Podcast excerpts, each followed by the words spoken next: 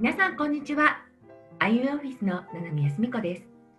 今回から皆さんのお悩みや人生相談を本田健に直接質問できる DearKen オンラインをスタートします。この DearKen オンラインではオンラインにて質問者の方から直接本田健に質問を投げかけていただき、本田健が回答しています。毎週配信している本田健の人生相談 DearKen とはまた違った感じで質問者の方とのリアルなやり取りをご視聴いただけます。それでは早速本編をお楽しみください。はい、皆さん、こんにちは。よろしくお願いします。1人目の質問者は、さちさんです。こんにちは。えっ、と、親戚の方とか、あとは、以前にこう結婚しようって言われた婚約者の方とかから、私に対して、うん、なんていうか、収入はどれぐらいなのとか、お金どれぐらいもらってるのって聞かれたことがあって、その時は、なんか、ごまかしていたんですけど、えっと、なんて言うんだろう、自分の中で、その人たちよりも、すごく収入額が高かったっていうところがあって、なんか、別に申し訳、なんか悪いことではないんだけど、申し訳ないなっていう気持ちになったり、うん。うん、逆にそういうお金の話を振ってきたことに対して相手にちょっとこう怒りの気持ちが出てきたりとかなるほどね。で、うん、どういうふうに対応したらよかったのかなとかどう思ったらよかったのかなっていうのが今の疑問で、はい。はい、わかりました。あの、お金ってね、すごくこう、センシティブな話題なんですよね。だから、例えば、その500万っていうふうに言ったとしますよ。そうするとね、自分が1000万だったら少ないと思うでしょうし、うん自分が200万しか稼いでなかったら多いと思うんですよね。で、お金の厄介なところっていうのは、それとその自分の価値っていうのを結びつけてる人が多いので、例えば男性が女性よりも収入が少ないのは嫌だっていうあの古風な男性も結構いるわけですよ。で、あるいは、その、え、そのもらってんの？っていうふうにして嫉妬する人もいると思うんですよね。例えば、あの今、1日何キロぐらい歩いてるとか、何分ぐらい運動してるとかね、そういうふうな感じで言われて、30分運動してるって言ってたら、えーそんな運動してんの？って言って、嫉妬したりする人はいないと思うんですよ。はい、だから、その嫉妬される可能性があるってことは、十分分かっておいた方がいいですよね。うん。例えば僕だったら、そういうふうに言われたときに、あの、想像してるよりも少ないですよっていうふうに、例えば言うとか、ああうん、想像してる金額の0.7掛けにしてくださいとかっていうふうに言うと、なんか自分で計算してくれるから、なんか納得してくれるんですよ。へえ面で、あの、パートナーシップの場合はややこしくて、うん。その、まあ男性の方がすあの少なくって、気にならない人もいるし、気にする人もいますよね。はい。なので、そういう意味で、その自信がない人っていうのは、その気にする傾向が結構あるんじゃないでしょうか。はあなので、相手がね、そういうの気にするか気にしないかっていうのを判断してやるのがいいと思います。わかりました。はい、ありがとうございましはい、どうもた。ありがとうございます。はい、では、次の質問者は、ヒデさんです。よろしくお願いいたします。はい、はい、えっと、ライフワークとパートナーシップについてのせあの質問なんですけれども、はい、現在51歳で、あのまあ、自分の、まあ、好きなライフワークをやってるんですけども、はい。でパートナーも、まあ、自分の好きなパライフワークをやっていて、うん。お互いが好きなことをやってると、まあ、このままあこうバラバラになる可能性もあるかなと思って一つのことをやりたいと思って始めてるんですけどもそういうバランスの取り方長く人生の最後までバランスを取ってやる方法なんかヒントがあったら教えあの質問したいです。あのバランスを取ろうとすると、多分相手が弱くなるか自分が弱くなるかっていう、そういうことになると思うんですよね。はい、なので、あんまりバランスっていうのを考えずに、相手がお互い尊重するっていう方が、パートナーシップは長続きすると思います。なぜかというと、相手との間にバランスを取ろうとすると、自分が小さくなったりする可能性もあるんですよね。はいでそうするとね、相手のせいで遠慮してるとかっていうふうになってくると、相手に対する苦々しが募るわけですよ。で、活躍できてないのは君のせいだとか、あんたよっていうふうになっちゃうんですよね。はいそういった自分ができるところまでやって言い訳をしない。そして相手のせいにしないっていうふうにしてそれでお互いリスペクトするっていう方がで自由にできると思います。ああなるほど。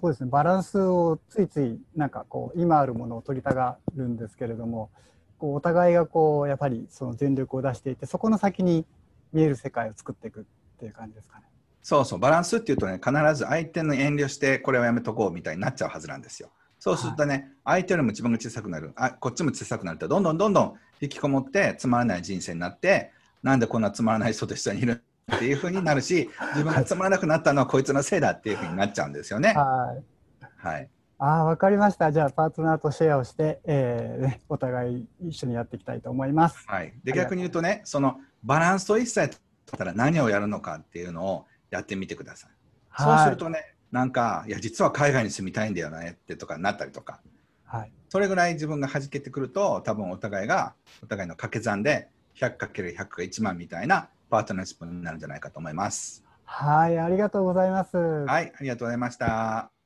では、えー、3人目の質問者、まどかさんにご質問いただきます。こんにちは。はい、こんにちは。あの人生の、まあ、分かれ道っていうか岐路に立った時にケンさんならまず何を一番最初に考えるかっていうことを教えていただきたいのとあの最近なくあ両親は亡くなってるんですけれども両親がなんか夢の中に出てきたりだとかなんかふっと両親の言ってた言葉とか思い出すことがとても多くてなんかそれは関係あるのかなとかいうことがありまして教えていただけますか？はい、ありがとうございます。あの僕は基本的に決めてます。で、例えば A という道と B という道があったと。まあ、なんとなく A かなというふうに思って、で、それを選択するようにしてます。で、一回 A っていうふうな選択をしたら、もうそれ、それで進んでいくんですよね。なぜかというと、あの B を選ばなかったわけだから、はい、A を選択したっていうので、シナリオが展開していくわけですよ。はい、で、その流れの中で最善を尽くしてたら、まあまあ何、何かかんか結果って出てくるもんなんですよね。はい、一つの考え方としては、これを選ばなかったら、後で例えば20年後、後悔するかなっていう方を考えます。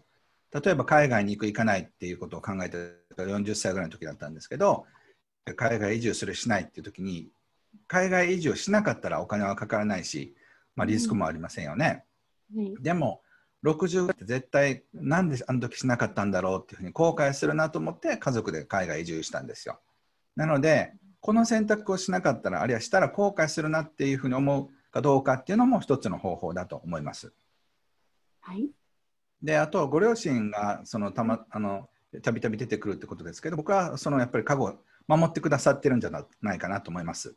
なので、どちらでもいいよ、あなたが決めなって、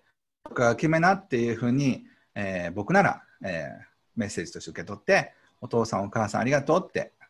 で、あのお父さんとお母さんはまどかさんのベストのことをそう、もうあの願ってるので、どっちでもいいよって。はい。まあ、ある意味いい加減でね、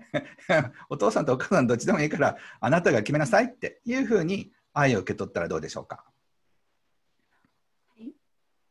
ありがとうございました。はい、とても貴重なアドバイスを。はい、素敵ですね。お父さんとお母さんがいつも見守ってるっていうふうに感じて、えー、どちらでもいいんだっていうふうに思うと選択も楽ですよね。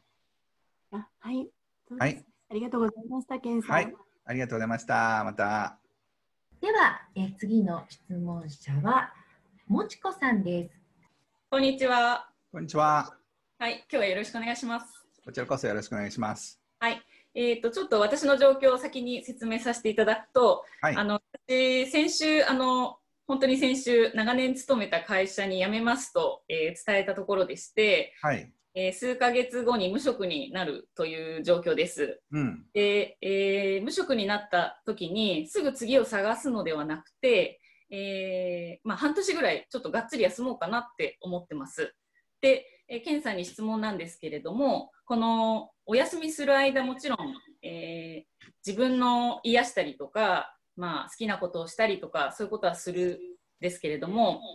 えー、同時に、まあ、仕事とかお金に関する考え方をちょっと今までとは変えていきたいな意識改革していきたいなって思っているんですね。はい、でそれをまあ、やっていくことに、ケンさんの本をたくさん読むっていうのはもちろんなんですけれども、ありがとうございます。まあ、あのそれ以外におすすめなこととか、こういうことをやったらいいよっていうことがあれば、ぜひアドバイスいただければなと思ってます。はい。あの例えばね、自分が本当に本当にやりたかったことを、それをあのリサーチしてみるっていうのはいい時間ですよね。はい。だ、から本格的にやらなかったとしても、例えば料理やりたかったなと思ったら料理やってみるとか、はい。あ、るいは絵を描いてみるとか、いい、いいあるいはそんなのお金をかけなくてもいいから旅行してみるとか、はい。まあ、そういうので今までやったことがなかったことでまた転職したりとかするとやりにくそうなこと。特に時間がかかることとその場所に縛られ、えーること。それは多分やりにくいと思うんですよね。だからはい。ふらふらっと例えば僕だったら全く次の日の予定を決めずにその荷物だけ持ってで宿を決めずに旅行するとかなんてことをやるかもしれませんね。ええええ。うん、とにかく自分の直感とか自分の本能というか自分が本当に生きていくためのそのサバイバル本能みたいなもの。そしはてこれが自分だこれは自分じゃないっていうものを思い出すためには会社と自分の境界線がそのなんかあやふやだとわからないですよね。はははだから自分が誰なのかってことを思い出すことに時間とお金とエネルギーを使うと思います。あー自分を誰だか思い出す。そうですね。と。い。はい。それさえ思い出せばどんな時代でも生きていけますから。わかりました。はい。ぜひ楽しんでください、ちょっとワクワクしてくるでしょ？ワクワクしてきました。はい、おめでとうございます。ゆっくりあ休んで。次の時代をね、あの準備、うん、準備してください。はい、ありがとうございます。はい、ありがとうございました。では次の質問者ミキティさんにご登場いただきます。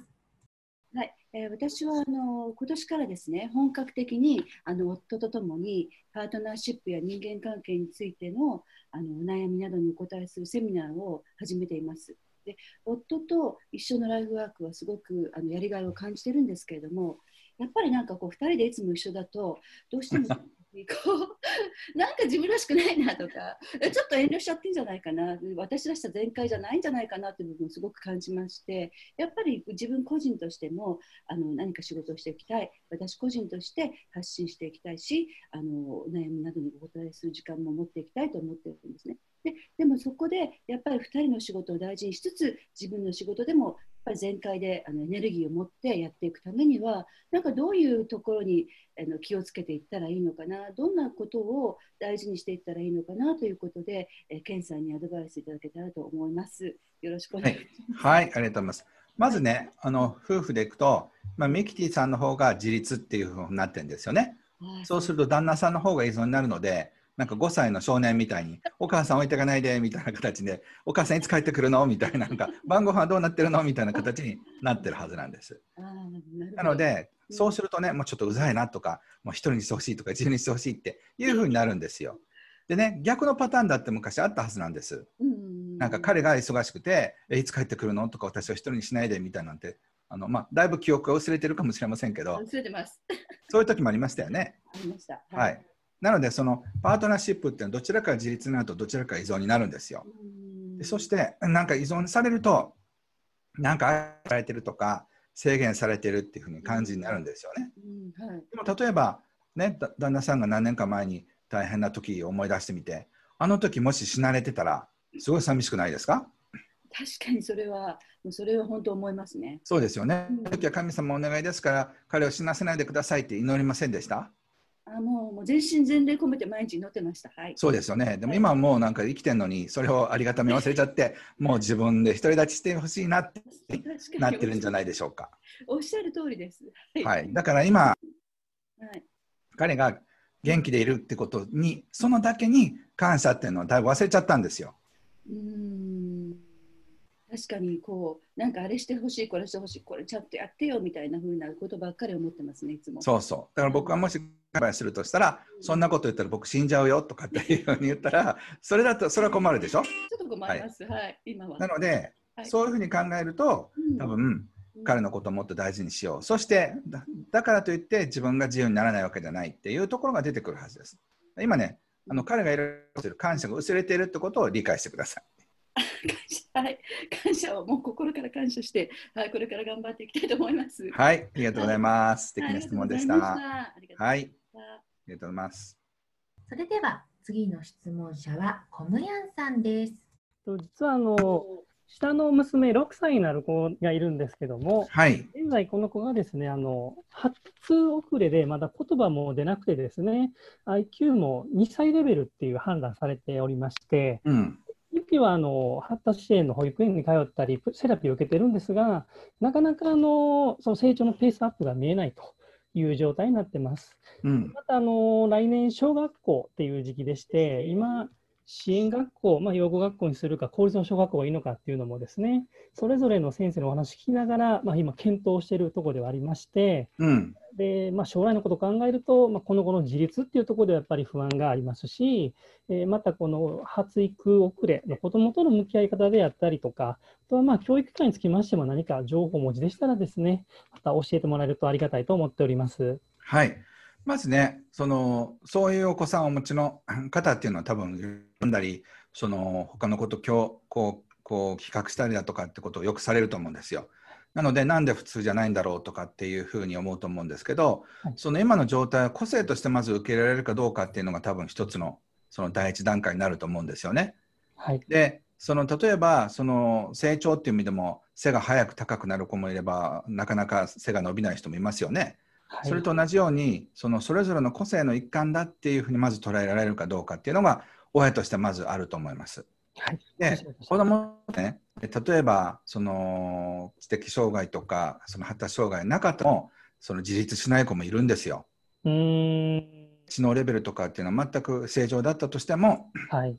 それでも子もいるし、あるいはすごく活躍しても、そのアルコール中毒になったり、あのドラッグにはまったりする子もいるわけですよね。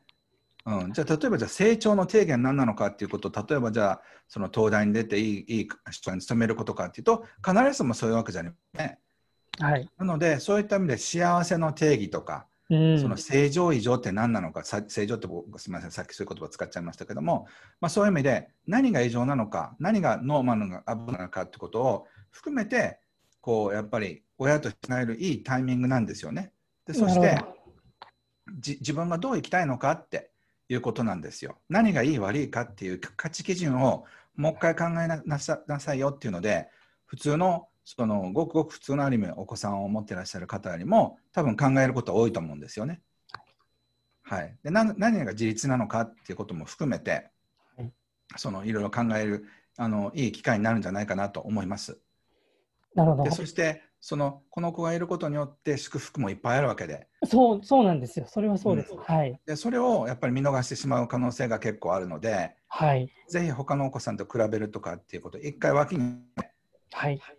この子のうんベストを、えーしっかり信頼するってことですね。これは別にその、えーあいお子さんが頭が良かったりあの悪かったり背が早く高くなったりとかと関係なくその個性として尊重できるかどうか。そして子供は何があっても守ってもらえるそして生きていけるっていうふうに信頼できるかどうかっていうのは人生に対する信頼でもあります。なのでそれをぜひ親子でやってるっていうふうに思ってみてください。ありがとうございます。本当にこの子のおかげでいろんなあの導きとかを感じることもありますので、うんはい、今一度。そうですねはい、はい、なので、それがあのか家族単位で感じられると素敵ですよね。ありがとうございます。はい、では次の質問者ミルクの里親さんにご登場いただきますよろしくお願いします。はい、どうぞ。はい。えー、と私はあの正職員として働いています。で、はい正職員としての地位はあの無形財産だから辞めない選択が賢明だっていうのは頭では分かっているんですがあのはい仕事の拘束時間が長くて、あとあのコロナの影響で仕事柄帰って多忙になってましてとてもストレスフルな現状があります。でそういう場合はあの自分が経験したことや知識やスキルを磨く時間を作るために一旦仕事を辞める選択も必要かどうか今ちょっと7対3で辞める7うんとあと残る3で迷っていますあの健さんの方からアドバイスがいただけたらっていうこととあともう一つ、あの本田健さんがオンラインサロンとかフェイスブックであのセミナーとかそういったところでもおっしゃられている備えておくと良いものにパルスオキシメーターと酸素吸入器が挙げられていますがあの、はいどういった事態に活用するためなのかを教えてください。よろしくお願はいい、します。ありがとうございます。はいはい、あのまずそのまあ公務員とかあのはい大きな会社の正社員っていうのは、もうそれ自体が結構な資産なんですよね。はい、なので、あの簡単にやめたり手放すのはちょっともったいないですよっていうのは僕はいつも言ってることです。はいでもだからといってそれそれで人生を台無しにするっていうのもまたもったいない話ですよね。はいなので例えば僕がアドバイスできるとしたら例えば半年とか1年とか休職する制度があるとしたら、そういうのを使ってみるっていうのもありですよね。うんで特に公務員の人にはそのそれをやめて生活できるだけの生活力あるのかどうかってことは、必ず、えー聞くようにしてるんです。なぜかというと公務員の人っていうのは、まあ、ややちょっと言い方は悪いですけどその、えー動物園で餌をもらってる野生動物と似てるんですよね。もうずっともらうことに慣れてるから。じゃあその山に帰ってね果たしてそのえ自分で取れるのかっていうと待ってたりとかするから、うんあのそれで飢え死にしちゃうわけですよ。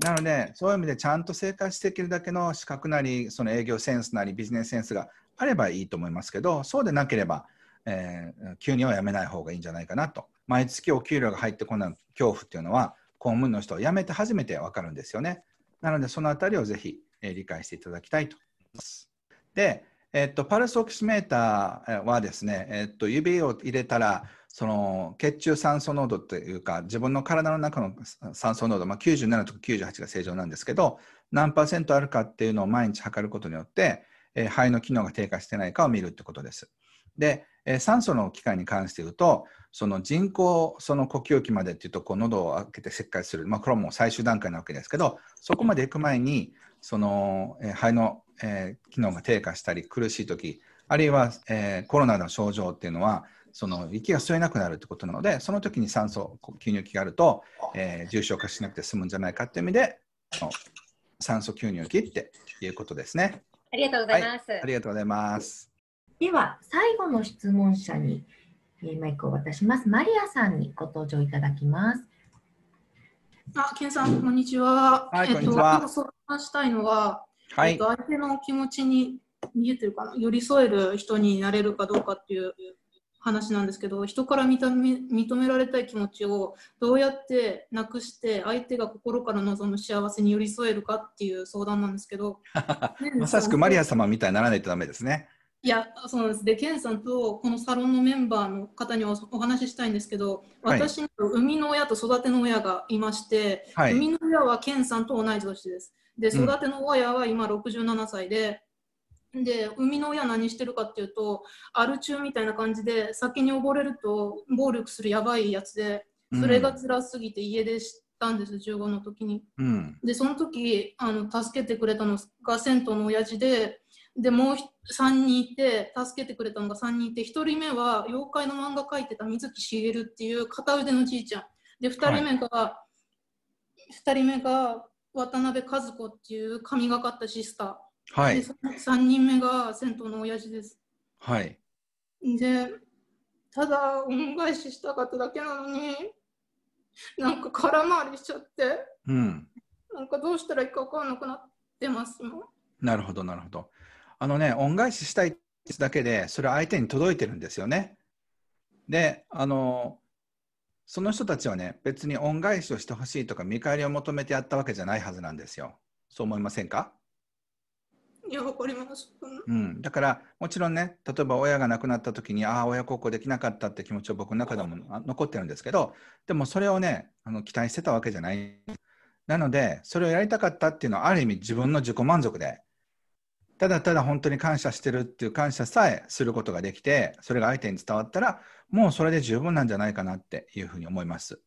なので何か別にねご飯連れてってもらったり温泉に連れてってもらうのが親孝行とは恩返しじゃないんですよその人のことを思って感謝することがあれば、それがね、十分親孝行だと思います。ね、あの、人に認められたいとか、感謝されたいとか、誰かのヒーローになりたいというのは、あの普通の普通のことなんですよ。それが人間ってことなんですよ。で、誰かに認められたい気持ちをゼロにする代わりに、いろんな人たちを認めてあげて、周りの人たちに認めてあげる方が、僕は人間的だと思います。なので、誰からも見たくてね、もういいやっていう風な、なんか変な偏屈な人になるのか、認めて認めてって言いながら、可愛くいろんな人たちに認めてもらうのかっていう、両方の選択肢があるわけですよね。だから、人間なんだから認められたくないなんですよ。そして、わあ、誰かに認められたいって気持ちが暴れる時ってありますよね。僕もよくありますけど、その時にはね、自分で、よしよし、よく頑張ったねってお風呂でやるんです。あるいは鏡の前でこうやって抱きしめてねよく頑張ってるよすごいよっていうふうなことを自分であの5分10分かけてやったりすることもありますあるいはまあパートナーによしとなったりとか誰かに、えー、なんか認めてもらったりとかあのすごいすごいねって言ってくれるとかっていうふうに可愛くお願いするでそういうふうなことをやるとだいぶその気持ちが収まると思いますなのでそのそういう気持ちをねゼロにしようとかってそのマリア様みたいなことをやらなくてもいいんじゃないかと思います。わ、かりました。ありがとうございます。どうですか？はい、大丈夫です。はい。でね、そのさっき言われた名前の人たち、その人たちはね、すごくやっぱり、その、それができたこと、マリアさんをすごく助けられたことが喜びだったんですよ。だからもうその時点でもう彼らはいっぱい受け取ってると思います。だからそれをまず理解してあげて、今だって誰かにそれだけで嬉しいでしょ、自分が。だからね、もうそこで完結してるんですよ、実は。で、あの彼らは言うはずですよ。自分たちに恩返しなんかしなくていいから、誰か助けてあげてって。でそれはもう今、マリアさんはもうやってらっしゃると思うので、彼らはきっと誇らしいと思ってるんじゃないかなと思います。でも水木のじいちゃんも渡辺もおばあも私が大人になるまで待ってくれなかったです死んじゃってそうでもねちゃんとあの天国に見てると思いますでこの子は必ずそういうのやってくれるっていうふうに信頼してるから助けてくれたんじゃないかと思いますよ。だからその今生きてくれてたら喜ぶだろうなっていう気持ちを持つだけで僕は十分だと思います。わかりました、はい、ありがとうございます、はい、ありがとうございました。いい話聞かせてくれてありがとう。ありがとうございます。はい、ありがとう。はい、えー、皆さん、えー、質問ありがとうございました。えー、短い時間でしたけど、えー、いろんなことに迷ったり、えー、自分が、えー、誰かに認めてもらいたいとか、えー、あるいはこの道でいいのかなって迷うと思います。でもそれが人間ってことだし、あの正解っていうのはないと思う。A に行っても B に行っても、それなりに違う人生があるだけですよね。行くのか、海に行くのか、体験が違うだけだと思います。なので、迷った時には自分の直感を信じて、えー、そして途中であああっちに行ったらよかったなって後悔するのも人間だよなので、えー、そういう時には、まあ、僕はよくやってるんですけどうまくいかなかったり、えー、失礼なことをしてあ失敗したとかと思う時は後で自分を人間だものっていうふうにして場合間三つをみたいな形で、えー、自分を慰めてます、えその中で誰かに優しくしてもらったり誰かに優しくしたりまあ、それが人生だと思いますので、まあ、こういう大変な時期ですけど、ぜひそれをえー、感じながら乗り切っていただけたらなというふうに思います。え今日は、えー、たくさん質問してくださって、そして、えー、応募してくださった皆さん、え大半の人たちが、え抽選漏れしましたのけども、えまたご縁があれば、え皆さんの質問も、えに対してもお答えしたいと思います。えというわけでありました。またお会いしましょう。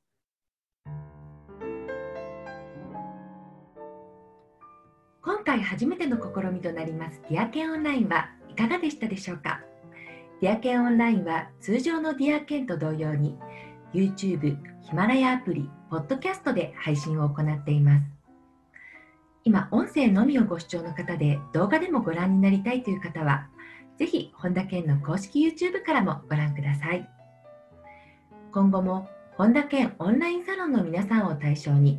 オンラインで本田健に直接質問していただけるディアケンオンラインの収録を行っていく予定です。ディアケンオンラインへの参加募集は、本田健オンラインサロンメンバー専用の公式 Facebook グループから行います。毎月980円でご参加いただける本田健オンラインサロンの詳細は、本田健公式ホームページからご覧いただけます。本田健に直接質問してみたいという方からのご応募をお待ちしております。ご視聴いただきありがとうございました。